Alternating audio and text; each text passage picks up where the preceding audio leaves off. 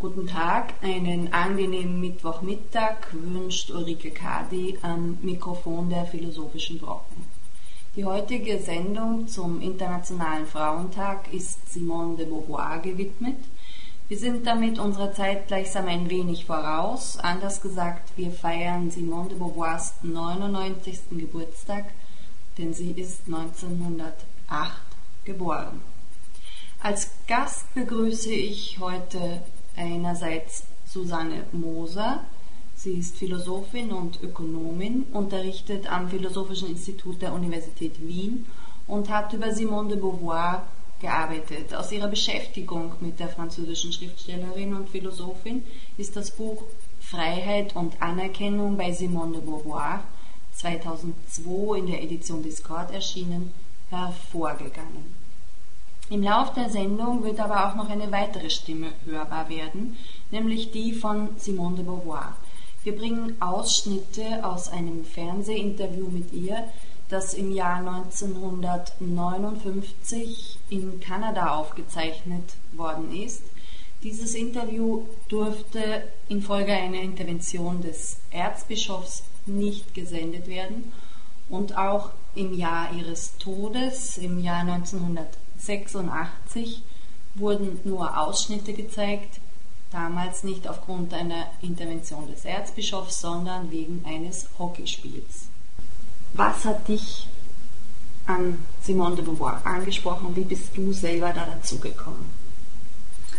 Ja, wie bin ich zu Beauvoir gekommen? Also ich bin eigentlich zu Beauvoir über die Philosophie gekommen, über meine Überlegungen zu unserer Gesellschaft. Ich habe gesellschaftliche Fragestellungen äh, interessanterweise nicht in der Soziologie, sondern in der Philosophie beantwortet bekommen. Ich hatte die Frage, wie kommt es, dass unsere Gesellschaft Frauen vor fast unlösbare Wertekonflikte stellt?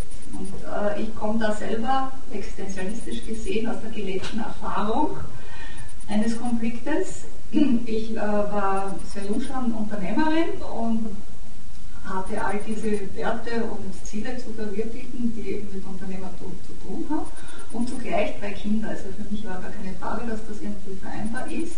Und habe mich dann aber aus einem sehr konservativen Elternhaus herkommend, das mich da aber leider nicht unterstützt hat bezüglich Kindererziehung, in einen Konflikt gebunden, weil es auf beiden Seiten nie gestimmt hat. Das eine war nicht gut genug und das andere war nicht gut. Konnte auch gar nicht sein, weil es auch ganz verschiedene Energien waren, die da zu leben waren und von der Zeitqualität und vom Umfeld ganz ab, abgesehen. Ja. Also das, was eigentlich jetzt in aller Munde ist, habe ich mit einem eigenen Leib erlebt. Du schreibst, dass man bei Beauvoir, bei der Frage nach der Frau, sich mit drei Momenten auseinandersetzen sollte. Mit der Situation, mit dem Körper und mit der Frage nach der Identität. Vielleicht könntest du zu diesen drei Bereichen ein bisschen was ja, sagen. Das passt auch zu dieser Frage hin, dass äh, meiner Ansicht nach Beauvoir schon die Fragen, die die feministische Theorie in den letzten 30 Jahren gestellt hat, schon äh, angesprochen hat. Nämlich, was ist eine Frau? Äh, die Frage nach der Identität, sie hat die Frage nach dem Körper gestellt äh, und eben die Frauenfrage nicht nur als eine Gleichstellung, eine rechtliche gesehen, äh, sondern einfach den Körper ganz stark in den Mittelpunkt gestellt. Und jetzt ist die Frage, welche Rolle spielt der Körper bei Beauvoir? Beauvoir und damit sozusagen auch die Frage der Differenz. Ne? Wenn man so sagen würde, Beauvoir ist nur eine reine äh, abstrakte Gleichheitsfeministin, äh, die da davon vollkommen absieht, dass es Unterschiede zwischen Männern und Frauen gibt, könnte man schon auf den ersten Seiten sehen, dass sie genau das ablehnt.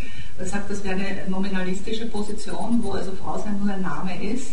Und also da braucht man nur durch die Welt gehen und sehen, dass also sozusagen äh, es zweierlei Geschlecht gibt oder, äh, und dass da Unterschiede sind. Also man muss die Existenz ernst nehmen äh, von Frauen. Und es würde auch eine Form von Inauthentizität sein, Unaufrichtigkeit, von seinem Geschlecht komplett abzusehen. Also zu sagen, na gut, das interessiert überhaupt nicht, ob ich jetzt eine Frau bin oder ein Mann. Und da kann sie aus eigener Erfahrung sprechen, weil sie war 39 Jahre alt und ist in einem Gespräch mit Sartre, wo sie eben erzählt, sie möchte ein Buch über sich selbst schreiben. Von ihm darauf hingewiesen worden ist, da müssten sie damit anfangen, dass sie eine Frau sind. Und sie sagt, wieso, ich bin ja nie diskriminiert worden, ich habe nie Probleme gehabt, also wo ist da das Problem? Und sie sagt, auf das hinauf hat sie sich damit auseinandergesetzt und es ist ihr wie Schuppen von den Augen heruntergefallen, die, die Welt ist männlich. Das schreibt sie in ihrer Autobiografie und, und dann hat sie sich hingesetzt und hat zu recherchieren begonnen. Und das ist sozusagen der, der erste Auftrag des Existenzialismus ist, schau dir an, wo du stehst. Äh, schau dir deine Situation, mach nicht die Augen zu. Der Ausdruck Existenzialismus steht für bestimmte unterschiedliche philosophische Strömungen, aber auch für eine Jugendkultur an einem bestimmten Ort zu einer bestimmten Zeit. Simone de Beauvoir möchte alles sehr scharf voneinander trennen. Gabriel Marcells Existenzialismus hat mit Sartres Existenzialismus wenig zu tun. Und auch wenn sich Sartre im Bereich von Saint-Germain-des-Prés in Cafés aufgehalten hat, so hat er nur wenig von der Stimmung der Jugend dort geteilt. Je crois qu'il n'y avait à peu près aucun rapport entre la philosophie existentialiste, telle que l'on définit, euh, que ce soit Gabriel Marcel, qui a défini un existentialisme chrétien, ou Sartre qui a défini un existentialisme athée, et cette jeunesse, sinon une question de topographie. Je veux dire que Jean-Paul Sartre fréquentait les cafés de Saint-Germain-les-Prés pour y travailler, et il habitait d'ailleurs, il habite encore sur la place Saint-Germain-les-Prés, et toute cette jeunesse euh, eh bien, danser dans des caves de Saint-Germain-les-Prés, je vois très peu d'autres äh, rapports entre les deux espèces d'Existentialisme. Es geht eben darum, dass der Mensch situiert ist. Das ist ja äh, die Weiterentwicklung der Philosophie. Die Philosophie hat sich ja früher nicht so sehr mit der, mit der konkreten realen Situation beschäftigt, sondern der Idealismus ja bekanntlich Gedankengebäude gebaut, äh, wo Denken und Sein traditionsgemäß schon von Parmenides an dasselbe war. Und da bricht jetzt nicht nur beim Existenzialismus, auch schon bei Kierkegaard passiert das in der Nachfolge Hegels, die Existenz herein, also wirklich die gelebte Existenz mit meinen Schmerzen, mit meinem Körper, mit meinem Leid, mit all dem. Und jetzt ist die Frage, welche Rolle spielt dieser Körper? Und der Körper ist ein, ein, Teil der Situation, in der ich mich befinde. Ich bin immer situiert, ich habe immer eine bestimmte Perspektive. Ich kann mich selber nicht sehen, das ist ja auch ein Problem. Also ich meine, ich kann schon meine Hand sehen, aber ich kann mich nicht als ein Ganzes sehen. Und da gibt es sozusagen im Existenzialismus drei äh, Körperwahrnehmungen. Äh, die eine ist die, äh, dass ich meinen Körper existiere. Das heißt, äh, ich äh, fühle meinen Schmerz, ich spüre meine Müdigkeit. Und das äh, ist sehr spannend, weil es passt auch mit der jetzigen ähm, Kognitionsforschung und Bewusstseinsforschung zusammen dass sehr oft, Gehirnforschung, dass ich sehr oft vieles gar nicht wahrnehme. Und ab einer bestimmten Schwelle ist es dann da. Der Sato gibt da ein Beispiel in Sein und Nichts. Ich mache eine Bergwanderung und bin eigentlich schon vollkommen erschöpft, aber ich gehe da mit, weil die anderen alle mitgehen und plötzlich setze ich mich einfach nieder und ich nehme so das ist dann das Recht heraus, nicht mehr zu wollen. Weil ich auch gar nicht dieser Held sein will, der da diese große Tour macht, ja, sondern jetzt plötzlich spüre ich meine Müdigkeit, also ich existiere sie ist das Beispiel. Oder ich existiere auch ein Schmerz oder ich existiere eine Freude. Dann die zweite Dimension des Körpers ist, dass ich immer ein Objekt für den anderen bin, wie ein Tisch und ein Sessel. Das heißt, äh, der andere kann mich verletzen, der andere kann mich töten, der andere kann mich aber genauso behüten.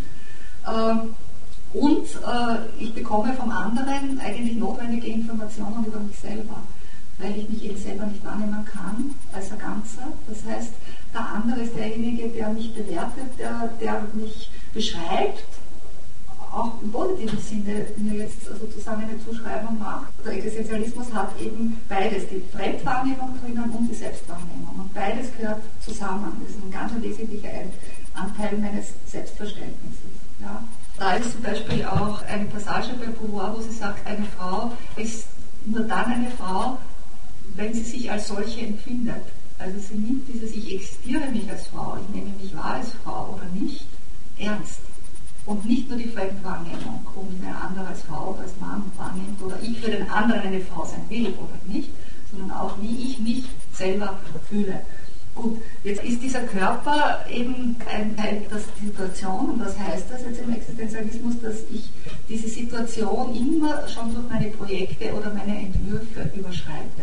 Ich kann nie einfach eine Tatsache als Tatsache nehmen, sondern sie ist immer schon durch meine Projekte, durch das, was ich machen will, überformt, transzendiert.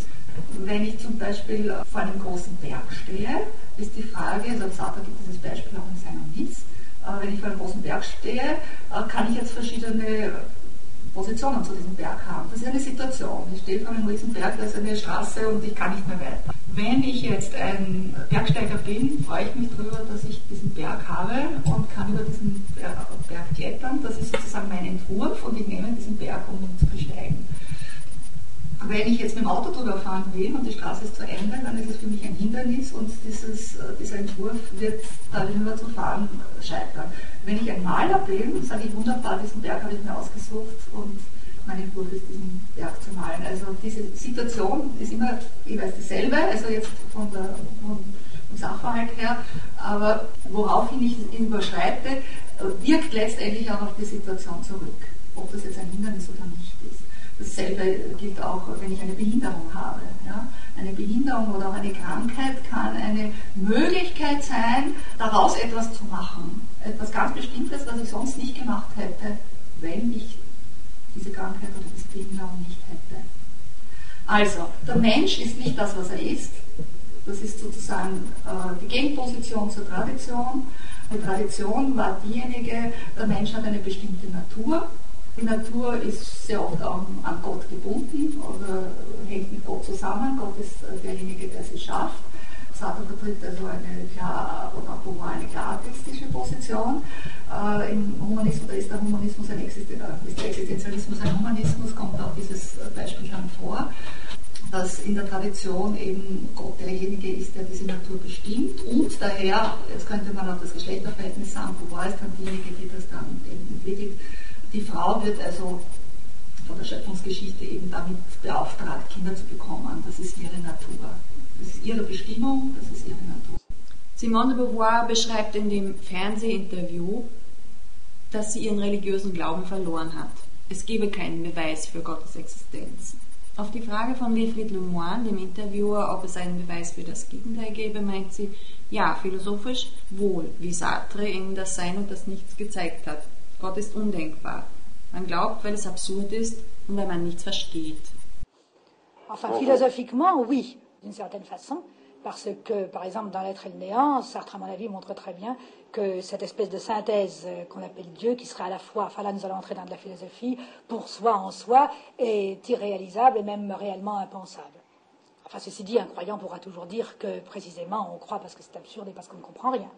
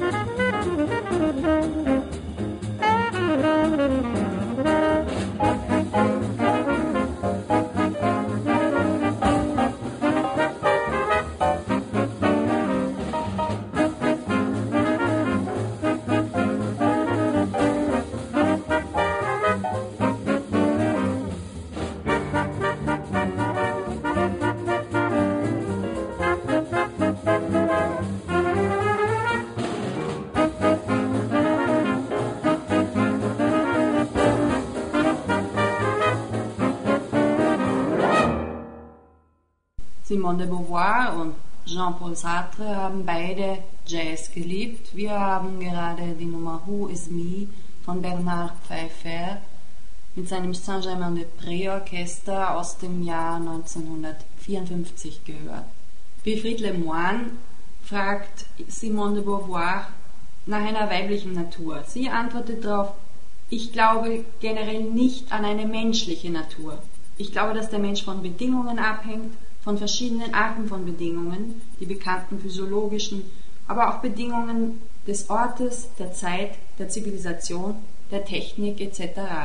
Je ne crois pas d'une manière générale en l'existence d'une nature humaine. Je crois que l'homme dépend des conditions, de toute espèce de conditions, à la fois physiologiques bien entendu, et à la fois de, de lieux, de temps, de Zivilisation, de Technik etc. etc.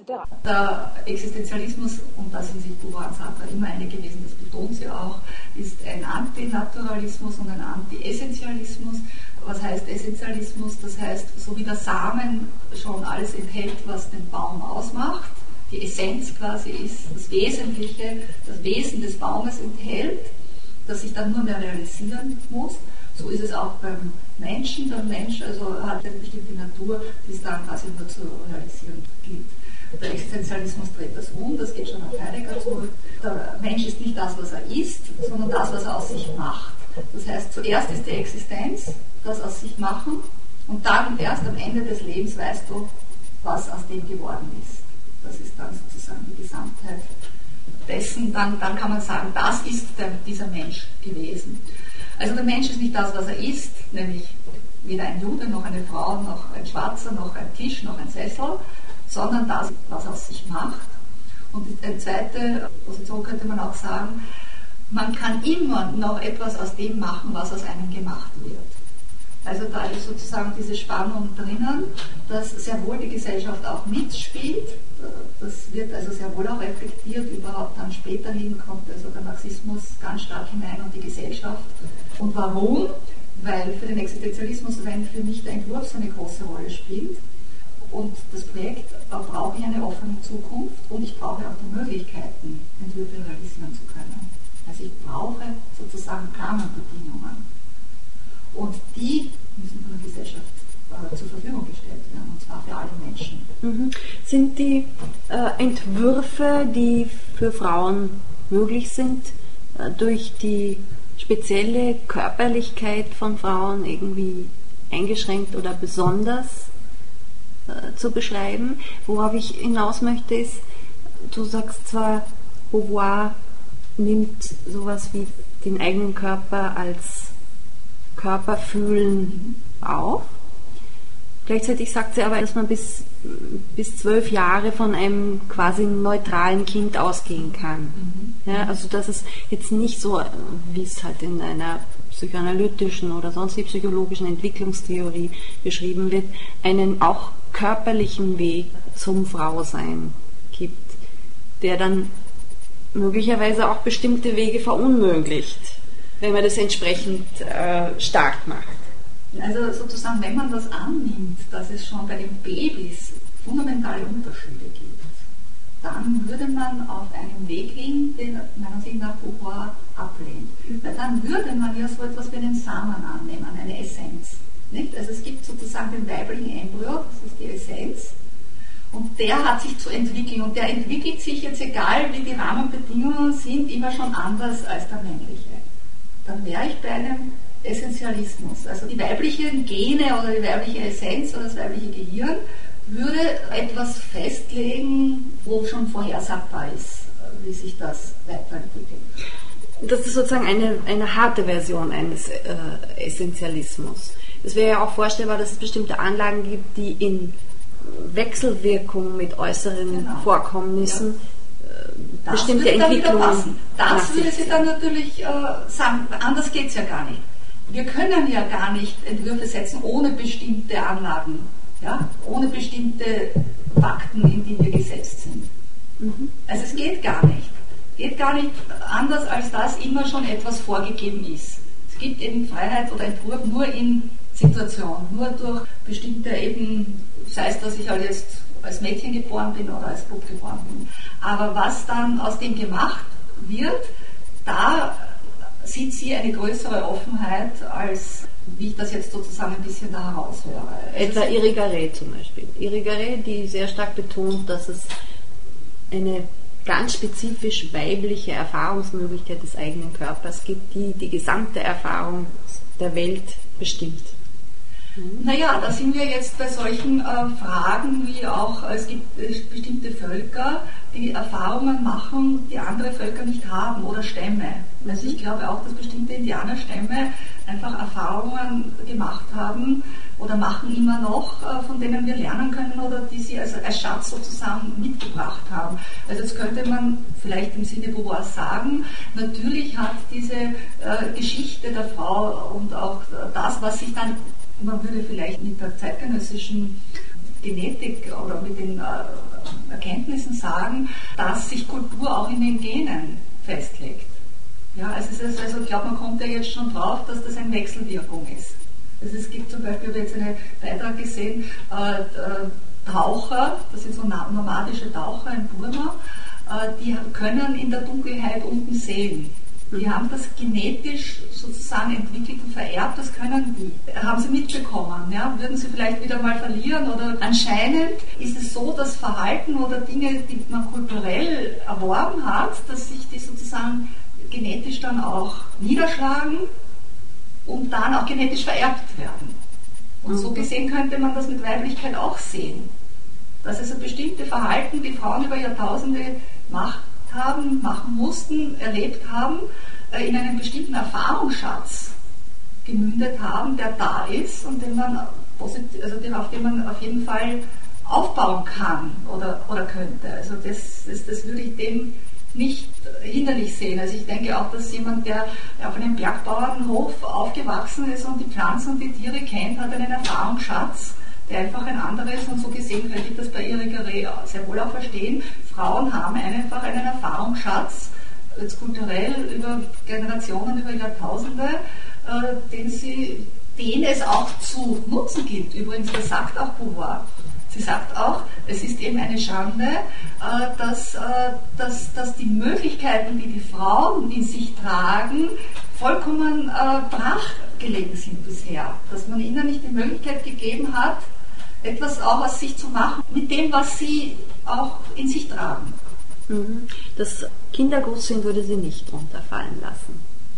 Das wäre jetzt kein weibliches Kapital, das es zu entwickeln oder zu vermehren. Also ich glaube, dass sie, und da steht sie für mich auch wieder ganz nahe der, der Queer oder der, der, der ganz aktuellen Diskussion, dass sie die Differenzen betont.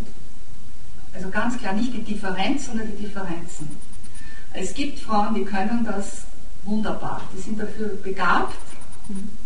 Denen sollte man aber auch die Chance geben, dass das ein qualifizierter Beruf wird, der ordentlich bezahlt wird. Es gibt aber genauso Männer, die da Fähigkeiten haben und die sich das wünschen und die dann auch Chance bekommen sollten, da beizutragen. Es gibt Frauen, die zum Militär wollen, es gibt Männer, die in Kinderkrippen arbeiten möchten. Im Interview fragt Wilfried Lemoine Simone de Beauvoir nach ihrer Entscheidung, keine Kinder zu haben. In ihrem Buch, so sagte, sagen sie, dass sie sehr früh entschieden haben, keine Kinder zu haben, zölibatär zu leben. Nein, das sage ich nicht, antwortet Simone de Beauvoir. Sie haben mich nicht genau gelesen, ich muss Sie kritisieren, dafür, dass Sie mich nicht genau gelesen haben. Mit 18 Jahren habe ich vielmehr gesagt, ich war damals in einen entfernten Cousin verliebt, ich dachte, ich werde ihn heiraten, und zumal er ein sehr bürgerlicher Cousin war, war alles auf Familie und Kinder angelegt. Erst viel später habe ich dann gesehen, im Rahmen meiner intellektuellen Entwicklung, da wurde es für mich deutlich, dass für mich Ehe und Kinder nicht notwendig sind. Dans ce livre, vous dites que vous avez décidé très tôt le célibat et très tôt de ne pas avoir d'enfants. Euh, quelles sont les circonstances qui ont... Non, je ne dis pas cela. Non, non, c'est que vous n'avez pas tout à fait bien lu. vous avez lu des critiques qui ne m'avaient pas très bien lu, puisqu'au contraire, quand j'avais 17 ou 18 ans, j'étais amoureuse d'un cousin assez lointain, mhm. et je pensais l'épouser, et comme c'était un cousin très bourgeois, il était bien évident que notre mariage se ferait d'une manière très familiale, et je pensais au contraire avoir des enfants, ah une famille, etc. Ah et c'est plus tard, lorsque ma vocation, ce que je peux appeler ma vocation intellectuelle, s'est précisée, qu'alors je n'ai plus vu la nécessité ni du mariage. Je n'ai pas vu la nécessité du mariage parce que je ne voyais pas la nécessité pour moi d'avoir des enfants.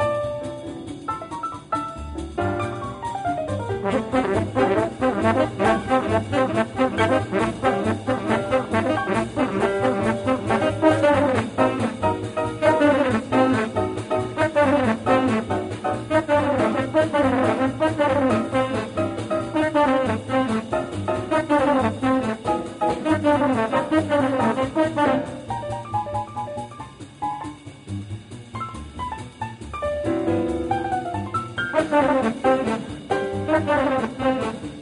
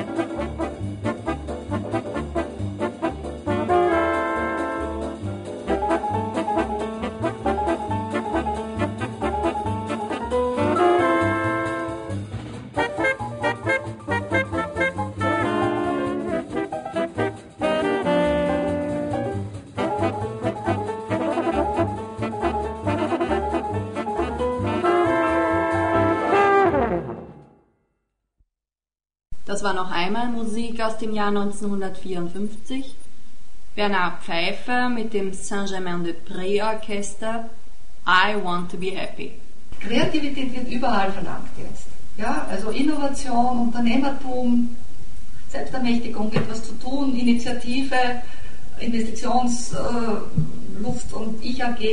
Nur im partnerschaftlichen, im familiär, also Wort familiär will ich da gar nicht erwähnen, sondern also in dem Bereich, wo es darum geht, wie wir unser Leben gestalten, da wird eigentlich sehr wenig auf äh, Kreativität gesetzt und darauf, was wäre denn da möglich? Was gibt es denn für neue Formen, miteinander zu leben, miteinander umzugehen? Ja, einander Achtung zu erbringen, äh, sich zu fördern. Was sind förderliche Situationen? Wie könnte ich die verbessern? Also im zwischenmenschlichen Zugang. Ja, das nicht eigentlich als sozial abzuwerten, sozusagen, naja, das ist ein Bereich, der geht uns eigentlich nichts an, weil der kostet eh nur Geld, sondern das eigentlich als Potenzial. Übrigens in der Wirtschaft findet das statt. Die greifen schon zurück und, und holen sich da auch Social Skills. Du sagst, du möchtest das Wort familiär nicht erwähnen. Womit hängt das zusammen? Ja, für mich hat dieser Begriff äh, immer einen schlechten Beigeschmack, weil Familie kommt von lateinisch famulus, der Diener. Äh, und äh, Familie war sozusagen die Gesamtheit der Dienerschaft des Pater Familias, also drückte ein Besitzverhältnis aus. Drückt damit auch das aus, was Familie immer war, der Besitz des Pater Familias. Aber es geht sehr weit zurück bis ins römische Reich und Emanzipation kommt ja davon, dass der, auch der Sohn aus der Hand, Emano Patre, aus der Hand des Vaters gegeben werden musste, um frei zu sein. Also Emanzipation ist die Freigabe aus der patriarchalen Herrschaft. Und das, was eben übergeblieben ist von der feudal-patriarchalen Struktur, ist die Frau. Die Frau wurde erst im 20. Jahrhundert aus dieser patriarchalen Herrschaft freigegeben. Vor diesem Hintergrund ist Beauvoirs Zugang über den Konflikt, könnte man sagen. Der Konflikt, der für die Frau, der zugeschrieben wird, dass sie die absolut andere wäre, darin besteht, dass sie ausgeschlossen bleibt, ist dieser Konflikt eigentlich ein historischer, auf den sie reagiert. Ja. Ist es so, dass der Konflikt bei ihr im Zentrum steht oder ist das was, was bei Sartre stärker ist? Sartre wurde ja sehr angegriffen, dass er den Konflikt in den Vordergrund stellt. Also der Konflikt ist das Primäre und hat das dann später sicherlich auch in Austausch mit Beauvoir in den später relativiert, hat auch Freundschaft und äh, Großzügigkeit dann hineingenommen.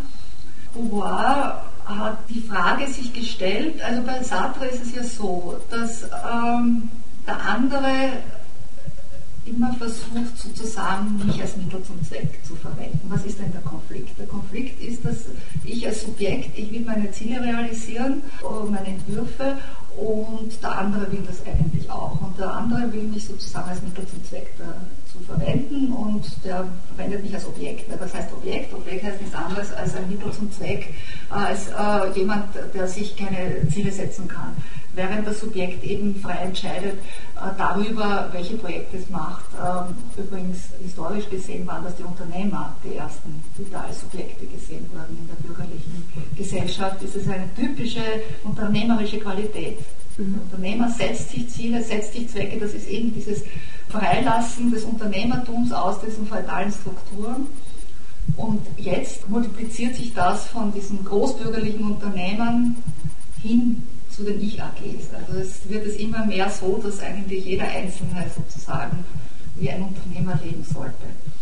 Nur die Frauen waren in diesem Konzept ausgeschlossen. Also sie hatten sich keine eigenen Ziele zu setzen. Warum? Weil sie ja festgelegt waren auf ein ganz bestimmtes Ziel von vornherein durch ihre Geburt, durch ihre Natur. Man kann sagen, die Frau war oder ist vielleicht sogar noch immer der letzte Geburtsstand. Weil früher wurde man aufgrund dessen, dass man als Adeliger geboren war, einem bestimmten Stand zugeordnet oder auch als Nicht-Adeliger.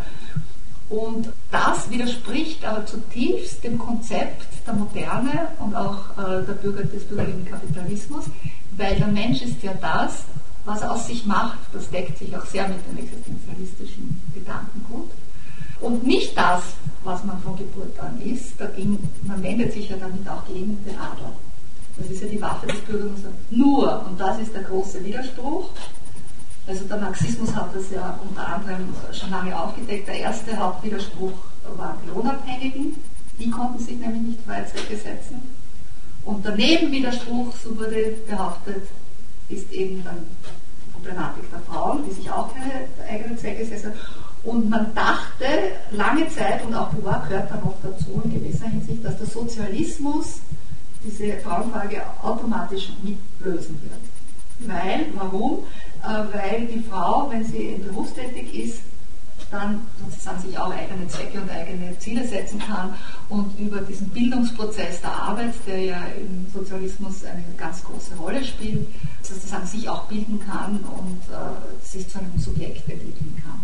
Und Beauvoir zeigt eben historisch, dass die Frau, im, ich meine im Bürgertum, aber man kann es auch auf weitere Felder ausweiten, die Frau eben ausgeschlossen wurde davon. In dem Fernsehinterview fragt Wilfried Lemoine, in ihrem Buch Das andere Geschlecht revoltieren sie gegen die gegenwärtige Lage der Frauen. Ich revoltiere nicht, nicht wirklich, sagt Simone de Beauvoir. Es ist auch kein Protest. Es ist ein Versuch zu beschreiben. Ich denke, es ist immer gut, sich zu Bewusstsein zu bringen, was ist. Da wäre ein Protest etwas sehr Vergebliches. Denn es ist Sache der Männer und der Frauen und es wäre schwierig, da eins ins andere zu verwandeln. Denn die Frage der Frau ist gebunden an die Frage der Arbeit, der Arbeitslosigkeit, folglich der Bedürfnisse, der Knappheit, des Reichtums. Wilfried Lemoine? Sie machen also nicht die Männer verantwortlich für die Lage der Frau? Weder Männer noch Frauen, nicht irgendjemanden im Speziellen, sondern alle, die ganze Welt, wie sie ist. Denn die Frauen sollten arbeiten gehen dürfen, was für mich die wahre Befreiung wäre. Wenn sie auf der ganzen Welt arbeiteten, gäbe es weniger Knappheit, mehr Überfluss. Et vous vous révoltez dans le deuxième sexe contre les, la condition féminine actuelle Je ne me révolte pas exactement. Je pense que. Euh, oui, ce n'est même pas exactement une protestation, j'essaie surtout de la décrire. Mmh. Parce que je pense qu'il est bon toujours de prendre conscience de ce qui est. Ceci dit, la protestation, ce serait une chose bien vaine, puisque ça n'est pas ni l'affaire euh, des hommes ni celle des femmes, à l'heure qu'il est, de pouvoir à un coup de baguette magique la transformer. Ça aussi, la question de la femme est liée à toute la question du travail, de la main-d'œuvre et du chômage, par conséquent aussi des besoins, de la rareté, de la richesse, etc. Alors vous ne tenez pas seulement les hommes responsables de la condition actuelle de la femme? Ni les hommes ni les femmes, ni personne en particulier, mais plutôt tout l'ensemble du monde tel qu'il est. Parce que les femmes seraient amenées à travailler, ce qui est pour moi la véritable libération, S'il y avait du travail pour tout le monde, il y aurait du travail pour tout le monde. Si, encore une fois, il y avait moins de rareté, si, il y avait plus d'abondance. Das heißt, zu der gewünschten Identität kommt das Subjekt über den Kampf um Anerkennung, der ganz konkret in der äh, Lohnarbeit besteht. Ja, jetzt sind wir wieder noch bei dieser Beantwortung der Frage mit dem Konflikt. Ja? ja. Also sozusagen, ob jetzt alles konflikthaft abgehen muss oder nicht. Beauvoir vertritt schon auch die Meinung, dass es wichtig ist, sich einmal als Subjekt zu setzen und das wird nicht ohne Konflikte gehen, weil es wird nicht einfach äh, freiwillig etwas hergegeben und ich denke, dass sie da recht hat. Es gibt ja die Frage, warum hat die Frau so lange den Spieß nicht umgedreht. Weil wenn ich die sattrische Position habe, da ist einer versucht sich als Subjekt zu setzen und der andere auch und die kämpfen dann miteinander, aber es ist immer wieder ein Hin und Her. Mhm. Und bei der Frau ist aber kein Hin und Her passiert. Also sie hat den Spieß sozusagen nicht umgedreht und mal versucht umgekehrt sich als Subjekt zu setzen und ein Mann. Mhm. Und da fragt sie eigentlich, wieso ist das nicht passiert? Und da gibt es irgendwie drei Antworten drauf. Sie meint, dass die Frau diese Bindung an den Mann als notwendig empfunden hätte. Da nimmt sie ein bisschen so diese kleinbürgerliche Familie an. Ich weiß nicht, ob das wirklich so all gilt. Also so dieses, dieses Paar, das sich nicht trennen lässt, weil ihr die äh, konkreten Möglichkeiten äh, fehlten, weil sie das ökonomische Risiko scheute, beziehungsweise weil sie auch die ökonomische Möglichkeit gar nicht hatte, gesellschaftlich. Aber, und das spielt auch mit, weil sie sich auch in der Rolle der anderen gefiel und äh, ihre Freiheit zu fliehen versuchte. Das muss man beim Existenzialismus auch dazu erwähnen. Es gibt im Mobes vor eben die Unaufrichtigkeit. Letztendlich kann ich gar kein Leben leben, ohne dass ich nicht auch immer in einer Art von Unaufrichtigkeit bin. Ich kann nicht immer nur aufrichtig leben. Das ist eine sehr, sehr große Herausforderung. Äh, das äh, würde eben bedeuten, dass man ab und zu ganz gern seine Freiheit flieht und den anderen die Verantwortung übergibt. Ja, weil es ist ja eben weniger Verantwortung, wenn der andere Ziele setzt, wenn der andere die ökonomische Absicherung, wenn der andere kämpft. Also das hat ja auch gewisse Vorteile, wenn ich selbst nicht Verantwortung übernehmen muss. Das heißt, die Frau wäre an der Stelle sowas wie Sand im Getriebe einer Herr-Knecht-Dialektik. Sie selber ist auf der Position des Knechtes und findet die eigentlich ganz praktisch und angenehm und sorgt dafür, dass sich nichts ändert und, und hält die Dynamik selber an. Also es ist bei Beauvoir ein Aspekt drinnen und das, und das finde ich auch ganz spannend, dass sie das 49 schon gesagt hat, äh, das, das, also das Kollaborieren der Unterdrückten mit den Unterdrückern. Ja. Das heißt, dieses mit der herrschenden Kaste und mit den Mächtigen mitgehen, also ist etwas, was auch mindestens angesprochen gehört.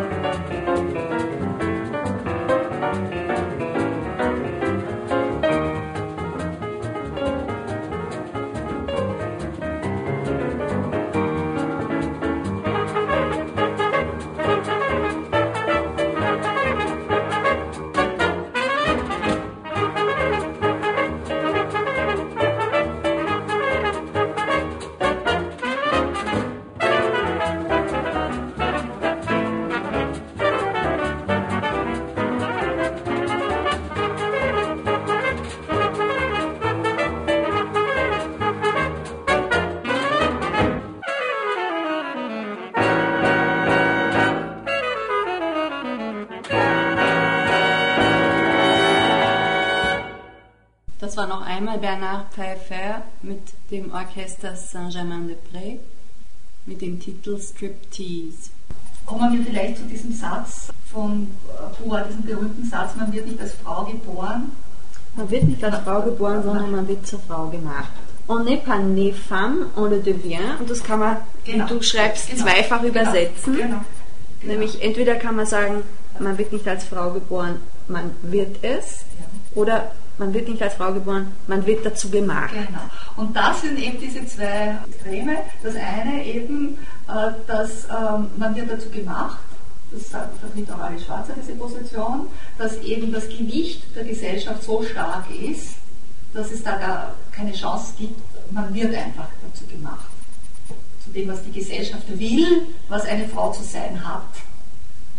Und die andere Position wäre, man wird es, das wäre sozusagen auch eine Mit ein Mitbeitrag dazu. Die korrekte Übersetzung des Französischen on le devient heißt, man wird es. Es heißt genau. nicht, man wird dazu gemacht. Genau, ja? eben. Also das Korrekte ist eben eher dies, und das ist auch im Sinne von Beauvoir gewesen, meiner Ansicht nach, dass sie eben auch dieses Mittun dabei, das würde auch zum Butlerschen dazu passen, sehr gut, das ist Performative. Die Frauen tun sich auch immer selber dazu gestalten oder dazu formen, wie sie zu sein haben. Also sie spielen ja auch mit und es ist ja auch ein Selbstgestaltungsprozess. Und diesen Prozess beschreibt Beauvoir dann auch im zweiten Teil des anderen Geschlechts. Die gelebte Erfahrung, wie passiert denn das? Das interessiert sie. Und dieser Satz, man wird nicht als Frau geboren, man wird es, ist der erste Satz dieses zweiten Teiles, gelebter Erfahrung. Und meiner Ansicht nach will sie damit auch sagen, man wird nicht als Frau geboren, man wird als Kind geboren. Mhm. In diesem Kontext ist es so gemeint. Du sagst, Beauvoir kann man sehr vielfältig lesen. Wenn ich an, an Nancy Bauer denke, die da geschrieben hat, man findet Beauvoir auf vielen Schreibtischen von gegenwärtigen feministischen Denkerinnen nicht mehr. äh, weil Beauvoir sehr viel fixe Zuschreibungen für Frauen ganz allgemein gemacht hat, dann widerspricht das dem eigentlich. Also so wie du Beauvoir liest, mhm. höre ich das so, als ob sie jemand wäre, die für jede Frau in jeder unterschiedlichen Situation, in jeder unterschiedlichen Kultur vor allen Dingen die für sie vorhandenen Möglichkeiten erschließen möchte. Mhm. Und nicht, eigentlich gerade nicht auf eine relativ geschlossene Identität von Frauen hinarbeitet, was ja an sich was sehr Gutes ist. Das Problem ist nur, dass du umgekehrt bei so einer diversen äh, Sichtweise, wo du nicht sagen kannst, Frau sein heißt, äh, eine relativ schwache gemeinsame Kampfesposition hast, mit der du dann die äh, Situation nachhaltig und schneller verbessern könntest. Genau. Und damit umfasst sie für mich wieder als Platon des Feminismus, muss ich jetzt sagen, die gesamte äh, feministische äh, Problematik ist da drinnen, auch in der Frage, die du stellst. Ja? Weil Frau sein ist, kurz gesagt mal, eine gesellschaftlich hergestellte Minderwertigkeit, historisch. Jetzt ist die Frage, wie komme ich von dieser wie komme ich von einem so besetzt, negativ besetzten Begriff, der sich nicht so positiv gedreht hat wie Familie, obwohl Frau sein ja auch positiv besetzt werden kann. Und da sind wir etwas, was eben wir auch noch hineinnehmen müssen, nämlich der Mythos der Weiblichkeit. Das heißt, wir haben eigentlich eine sehr eine große Parallele sogar zu dem Familienbegriff. Wir haben etwas Abgewertetes, weil Diener ist für mich nichts Positives. Ja? Wir haben eine gesellschaftlich hergestellte Minderwertigkeit, die nachlesbar ist, die man weiß, und wenn man mit gescheiten Männern redet, wissen es die insbesondere, die leugnen das ja nie, dass das Herrschaft ist und dass Frauen abgewertet wurden in der und der Hinsicht. Und Beauvoir lässt ganz am Anfang gerade diese Männer alle zu Wort kommen, was eben an den Frauen das Minderwertige ist. Da gibt es eine ganze Liste davon. Wenn das natürlich jetzt Frauen lesen, dreht sie dann den Mann um. Können Sie, wenn Sie jetzt nicht das ganze Buch sich damit auseinandersetzen, sagen, na, was ist denn das für eine Frau, die so negative Begrifflichkeiten über Frauen überhaupt zulässt? Mhm. Ja? Mhm. Also wir haben das Problem, dass wir einen negativ besetzten Begriff haben und wie kommen wir von einem negativ besetzten Begriff zu etwas Positivem und sollen wir das überhaupt? Und wollen wir das überhaupt? Und jetzt könnte man Beauvoir mal dahingehend verstehen, dass sie sagt, lass man mal alle möglichen Leute zu Wort kommen. Sie sammelt einmal phänomenologisch, könnte man sagen, eigentlich so wie ähnlich wie Foucault, der, der beschreibt ja auch die Gefängnisse und das und dort. Sie lässt Schriftsteller zu Wort kommen, äh, es sind historische Berichte, es sind Psychoanalyse, die da drinnen sind. Also sie schreibt ja nicht von sich, das ist ihr übrigens auch vorgeworfen worden, dass sie nicht über sich schreibt, dass sie sich persönlich nicht hineinnimmt, sondern sie lässt Frauen zu Wort kommen, Autoren, also alles Mögliche sammelt sie zusammen. Und da sammelt sich natürlich jede Menge katastrophal zusammen. Also wenn man da liest im zweiten Teil über die Sexualität, über die Regel, ja, aber es wird auch zum Teil so gesehen. Also wenn man das wirklich liest, wird einem wirklich schlecht. Also es ist schrecklich, wie da Weiblichkeit abgewertet wird. Ja. Das heißt, es kann schon das Bild entstehen, dass Beauvoir eigentlich Weiblichkeit abwertet. Dass sie Weiblichkeit nicht als positiven Wert setzen wollte, hat sie tatsächlich unterstrichen. Und dass sie sich im Film an männlichen Werten orientiert und das auch positiv sieht, hat sie auch unterstrichen. Das könnte man bei ihr wirklich kritisieren, dass sie die männlichen Werte nicht hinterfragt hat. Aber ansonsten äh, ist es wirklich äh, ein Problem, nicht? Also was, was, was, macht, was macht man mit dieser Weiblichkeit? Und dass dann der äh, zweite Welle-Feminismus kommt und sagt, Wahnsinn, also was da zusammengetragen wurde über Negatives von Frauen, jetzt schauen wir mal, jetzt lassen wir mal endlich zu Wort kommen, was Frauen Positives zu berichten haben. Ja? Das ist ja eine wunderbare Reaktion drauf, sicher auch zum Teil ausgelöst durch, durch, durch die Beauvoir. Ja, eigentlich meiner Sicht nach auch im Sinne von Beauvoir. Weil sie sagt ja, die Frau soll jetzt einmal äh, sich setzen als Subjekt. Was heißt denn sich als Subjekt setzen? Sich auch eine Geschichte machen, sich auch selber etwas erzählen, äh, miteinander reden. Äh, das sind einfach die Gruppen, die dann entstanden sind, wo überhaupt ein Wir-Bewusstsein entsteht. Also was wir wirklich, dass man überhaupt darüber reden, dass man eine Sprache findet überhaupt für diese Abwertung, die war ja gar nicht da, weil das war ja durch den Mythos der Weiblichkeit zugedeckt. Da sind wir bei einer zentralen Kategorie von Beauvoir eigentlich. Der Mythos der Weiblichkeit deckt das alles zu, macht es möglich. Das macht es möglich, dass Menschen etwas mit sich machen lassen. Gegen ihr Interesse eigentlich. Im wahrsten Sinne des Wortes müsste man sagen. Durch die Überformung von bestimmten Mythen, von bestimmten Leitbildern, von bestimmten Vorgaben. Und darum geht es, diesen Mythos der Weiblichkeit mal zu dekonstruieren. Sie nimmt auch die Dekonstruktion vorweg. In dem Sinne, das ist ja ganz ein wesentlicher Aspekt. Da geht es nicht nur um eine Gleichstellung von Frauen und gleichen Rechten, sondern es geht auch um eine Dekonstruktion dieses Mythos der Weiblichkeit und damit auch eine, um letztendlich um eine Dekonstruktion dieses Frauseins. Nur jetzt ist die Frage, und da steckt ja auch der dritte Welle Feminismus, wenn ich das Frausein dekonstruiere, was bleibt dann noch über? Und wie komme ich dann zu einem politisch agierenden Subjekt? Ja? Weil Butler ja ganz im Sinne Beauvoirs eigentlich sagt, wenn ich sozusagen das Frausein so hochhalte politisch, dann zementiere ich ja genau das, was ja da eigentlich zu dekonstruieren wäre.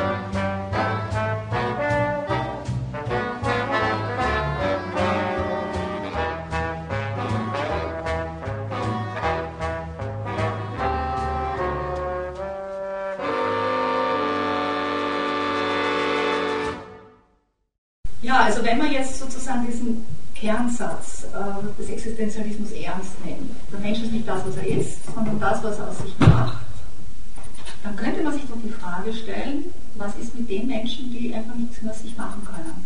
Also jetzt nicht die Situation hernimmt oder doch die Situation, weil zur Situation gehört zum Beispiel auch das Alter. Ja? Also im Alter kann ich ja nicht mehr so viel aus mir machen, wie wenn ich jung bin. Ja, was ist dann? Und aus dem Grund habe ich mich dann dem Alter zugewandt und geschaut, ja, was macht denn dort Beauvoir? Sie wendet ihr System vom anderen Geschlecht im Alter fast eins zu eins an und sagt, die Alten werden zum anderen gemacht. Nur mit dem Unterschied, dass es noch schlimmer ist als bei den Frauen, weil die sind noch ökonomisch wichtig, während die Alten nicht mehr wichtig sind. Und sie beschreibt das 1969, da muss es in Frankreich wirklich ziemlich arg zugegangen sein. Eins ist übrigens auch interessant, was ich bedauere, Beauvoir hat theoretisch das andere Geschlecht nicht mehr weiterentwickelt. Also es gibt von ihr später keine wirklichen theoretisch ausgearbeiteten, außer ein paar Interviews, Arbeiten, die äh, sozusagen auf die Weiterentwicklung eingehen und das vielleicht auch mal überdenken und überarbeiten. Das bedauere ich ein bisschen. Es gibt das Alter, also sie hat sich dann dem Alter zugewandt und im Alter, wie schaut es da jetzt aus? Was sagt sie da jetzt? Und da sagt sie, der Mensch muss auch im Alter die Möglichkeit behalten, sich durch Entwürfe, und seien sie noch so klein, zu realisieren und damit Sinn zu finden. Also das heißt, sie behält eigentlich ihr Konzept bei. Die Entwürfe sind nur nicht mehr so eingeschränkt auf etwas Bestimmtes wie bei den Frauen. Das gehört eigentlich auch noch erwähnt bezüglich des anderen Geschlechts. Äh, Beauvoir hat Transzendenz, Freiheit und Entwurf immer mit einer Tätigkeit verbunden, die sozusagen nicht mit einer häuslichen Tätigkeit, nicht mit Kindererziehung verbunden ist. Das war für sie Immanenz. Die Frauen sollten aus diesem Bereich hinausgehen in den öffentlichen Bereich, in die öffentliche Arbeit. Das war damals natürlich etwas, was wichtig ist. Heute findet das ohnehin schon statt. Daher hat sie als Entwurf nur das gelten lassen, was sozusagen eine Realisierung in einer Arbeit ist. Ja, und das wurde kritisiert und das ist sicher auch zu kritisieren. Und da kann man sich jetzt anschauen, wie hat sie das im Alter gemacht, da bin ich ja jetzt nicht mehr berufstätig. Da hat sie das sozusagen ein bisschen relativiert und hat jetzt wirklich alle Entwürfe gelten lassen. Das könnte als Rückwirkung dann auch heißen, ja, also Mutterschaft müsste auch als Entwurf gelten im anderen Geschlecht, weil ich jetzt sozusagen die Entwürfe freigebe insgesamt für alle Tätigkeiten, die ich wähle, die mir Freude machen, die mir Sinn geben. Ja, wo die Kreativität des Menschen sich realisiert, seine Freiheit und wenn ich mit Karten spiele mit jemandem, wenn ich mit jemandem zusammensitze, es muss Freude machen und Freundschaften zu pflegen oder sich auch zu treffen, zählt dann dazu. Und was auch da ganz spannend ist, dass sie ihre Kapitalismuskritik noch mehr ausweitet. Also die Verbindung zwischen einer individuellen Freiheit, die mir Sinnstiftung gibt und meine Bedürfnisse ermöglicht, muss immer eingebettet sein in einer Gesellschaft, die mir das ermöglicht. Und zwar sagt sie, ich muss immer schon Mensch sein, äh, gewesen sein können, mein ganzes Leben lang. Also ich darf nicht äh, schon als Jugendlicher, als äh, Erwachsener so ausgebeutet sein, so kaputt gemacht, dass ich im Alter nur mehr ein Wrack bin. Das zählt dazu. Und auch im Alter muss es eben das Ambiente geben, dass da menschenwürdige Zustände sind. Und sie greift eben da stark den Kapitalismus, also 1969 eben an, diese Maschinerie, wo die Menschen ausgespielt werden, wenn sie nichts mehr wert sind. Also sozusagen, wenn sie nichts mehr machen können, könnte man jetzt sagen, für die Gesellschaft, für den Kapitalismus, für die Wirtschaft. Äh, wenn sie dann wertlos für äh, Wirtschaft geworden sind, dann lasst man sie fallen. Und das darf eben nicht sein. Also das ist ein klares Zeichen dafür, dass dieses etwas aus sich machen äh, eben nicht äh, so ökonomisch gedacht werden darf, äh, wie das jetzt der Fall ist. Weil sonst könnte man ja eigentlich eine starke Verbindung herstellen zwischen Existenzialismus und Neoliberalismus. Sie korrigiert praktisch vorausschauend eine Vereinnahmung ihres äh, Entwurfs durch eine neoliberale ja, Position. Und es zeigt eben, diese Verbindung, die sie immer schon hergestellt hat zwischen individueller, existenzialistischer Ethik und einer sozialistischen Gesellschaft. Also das war das, was ihr vorgeschwebt hat. Und Sandra hat im Spätwerk dann ja auch eine Verbindung zwischen Marxismus und Existenzialismus versucht.